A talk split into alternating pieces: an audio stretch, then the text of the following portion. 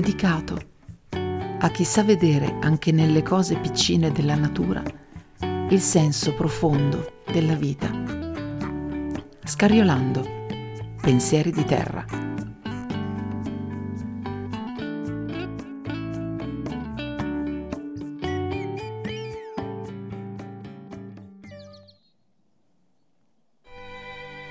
Amavo la lappola e l'ortica e più di ogni altro un salice d'argento. Riconoscente lui visse con me la vita intera, alitando di sogni con i rami piangenti la mia insonnia. Strana cosa, ora gli sopravvivo. Lì sporge il ceppo e con voci estranee parlano di qualcosa gli altri salici sotto quel cielo, sotto il nostro cielo io taccio come se fosse morto un fratello. Anna Akhmatova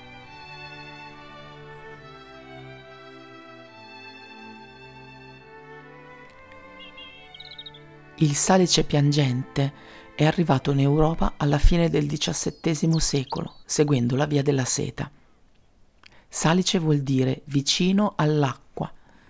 Il salice viene utilizzato in tanti modi per le gerle, fa da spago per le cataste di legno, lo troviamo anche come componente dell'aspirina. Le sue radici, che si sviluppano in maniera estesa, aiutano a consolidare il terreno, soprattutto nei pressi di pendici franose e in prossimità di affioramenti d'acqua.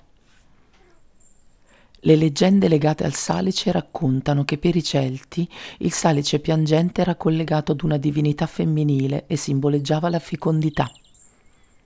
I druidi utilizzavano il legno del salice per la costruzione di strumenti musicali che ammaliavano le persone e i suoi rami venivano usati per intrecciare ceste. Gli antichi greci collegavano il salice piangente all'aldilà per via dei suoi rami che ricrescono facilmente. Gli ebrei pensavano che i salici propiziassero la pioggia. Per i britanni il salice era in stretto legame con le streghe, willow, salice, witch, strega, la radice è la stessa. E infatti la scopa delle streghe era fatta di rami di salice. Per il simbolismo orientale è legato all'immortalità il suo legno viene spesso utilizzato all'interno di edifici sacri. Per i cristiani il salice ha simboleggiato la purezza, poi la riverenza e anche il dolore, per via dei rami di salice che curvandosi verso il basso aiutarono Cristo sul Golgota a rialzarsi e dopo che Cristo riprese il Calvario il salice non si alzò più e pianse per sempre.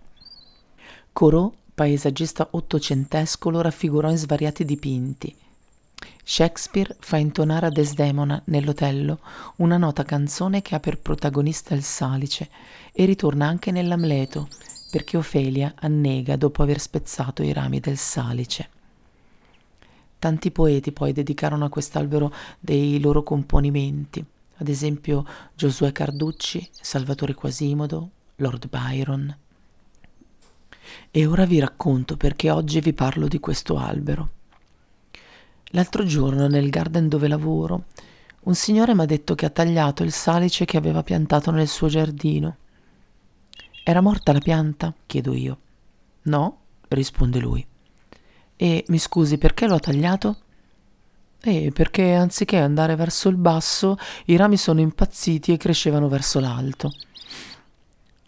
Ho scoperto poi, continuando a fare qualche domanda, che questo signore ha piantato il salice in un giardino poco profondo, non sapendo probabilmente che il salice è più felice vicino a fonti d'acqua, che ne so, un fiume, un lago o anche solo terreni umidi, paludosi, non sapendo che il salice radica molto e ha bisogno di spazio, non sapendo che il salice deve essere potato in maniera corretta. Questo aiuta la pianta, assieme alle altre cose, a crescere in modo sano, forte e col portamento corretto. Quindi quel povero albero si è trovato a crescere in modo autonomo in uno spazio non consono, con una persona che non si è mai presa cura di lui no concime, no potature, no terreno adatto. Quel salice non è cresciuto col portamento classico, inchinandosi, ma andava coi rami verso l'alto come fosse impazzito, così ha detto quest'uomo. Cosa ha fatto quindi lui? Ha pensato bene di tagliare il salice alla base. Era un albero vivo, era solo diverso. Tra l'altro era diverso non per causa sua, ma per causa di un uomo che senza pietà lo ha ritenuto improprio e inutile e brutto. Ovviamente questo signore ora si ritrova con un apparato radicale molto presente nel suo giardino che impedisce di fare pressoché tutto non vuole chiamare un giardiniere che lo aiuti a estirparle completamente. Non vuole aspettare che marciscano in maniera autonoma, grazie agli animali e ai funghi. Ed era lì che mi chiedeva quale fosse la pianta migliore da mettere a dimora lì dove una volta era il salice. Io piangevo dentro. Sono morta nel momento in cui mi ha detto che ha tagliato un albero vivo. Sono morta quando mi ha rivelato di non aver mai fatto nulla per prendersi cura di lui sono morta quando ogni volta che cercavo di trovare una soluzione possibile allo scempio creato, lui non aveva alcuna intenzione di ascoltare e mi parlava sopra senza che io potessi dire alcunché di sano e propositivo. In quel momento ero io il salice divelto, senza pietà e senza ragione. Ovviamente la soluzione non è stata trovata, perché quell'uomo non ha mai potato il salice, non gli ha mai dato concime non gli ha indicato la via verso la quale crescere, non ha pensato che fosse un albero con necessità di sete, di ombreggiature particolari. Non si è interessato al fatto che sia un albero che radica molto e che magari in un giardino poco profondo non sarebbe stato felice. Non ha nemmeno la pazienza a questo punto di aspettare che il ceppo muoia con il suo tempo naturale, sempre che non ributti rami nuovi, nonostante la ferocia con la quale è stato tagliato. Quell'uomo è andato via senza ascoltare i miei consigli, lasciandomi varie piante in giro spostate a caso senza un perché e senza trovare ovviamente una pianta che lo soddisfacesse. La tristezza mi è durata parecchio l'altra mattina e come vedete non mi ha lasciata neanche ora e ho proprio il desiderio profondo di parlare di come per me, in ogni cosa che faccio, ma anche che penso o dico, per me è importante la vita, ogni vita le porto rispetto.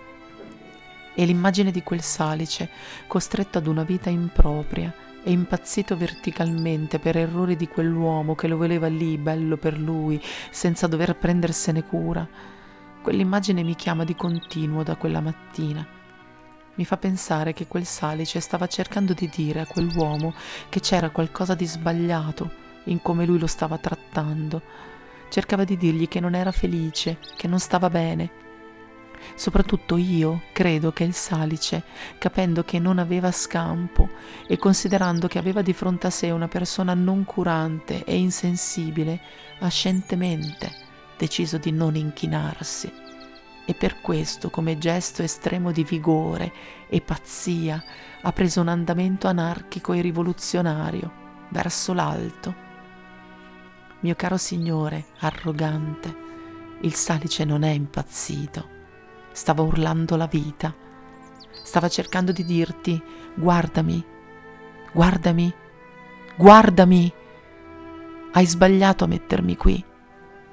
Ti mostro cosa vuol dire reprimere un'anima ti mostro cosa significa non rispettare le esigenze altrui. E visto che ho radici profondissime nel tuo piccolo giardino, visto che mi costringi in uno spazio troppo piccolo per me, visto che sono piantato qui e non posso scappare soprattutto da te, ecco, come ultima immobile danza, io decido di andare verso l'alto, verso la luce, verso il cielo immenso, verso una libertà che non avrò mai perché tu non possa ripararti alla mia ombra, perché tu magari capisca dagli errori che c'è sempre qualcosa che si può fare per rimediare, reinventare, risolvere. Voglio che guardandomi tu sia obbligato a vedere il cielo, ad assaporare l'immenso, a intravedere la libertà. E chissà se in questo modo capirai ma questa storia sapete già com'è finita. Quell'uomo non ha guardato il cielo, ha alzato un attimo solo lo sguardo verso i rami disordinati verso l'alto e non ha capito il messaggio. E allora è stato più facile non prendersi la responsabilità di riparare le decisioni sbagliate. È stato più semplice tagliarlo alla base. Tu, assassino di alberi, per ammazzare il tuo salice non ti sei reso neanche conto degli errori e non ti sei accorto che per mettere fine ad una vita sei stato tu a doverti inchinare. Il mondo urla la vita. E io, sempre, mi inchino.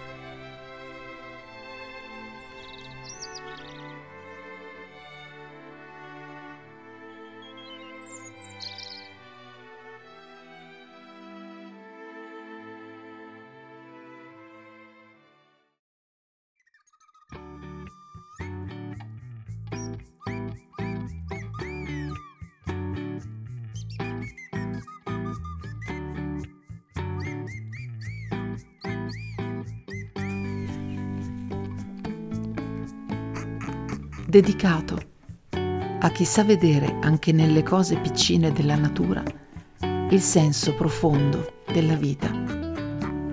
Scariolando, pensieri di terra. Vi aspetta con grazia alla prossima puntata.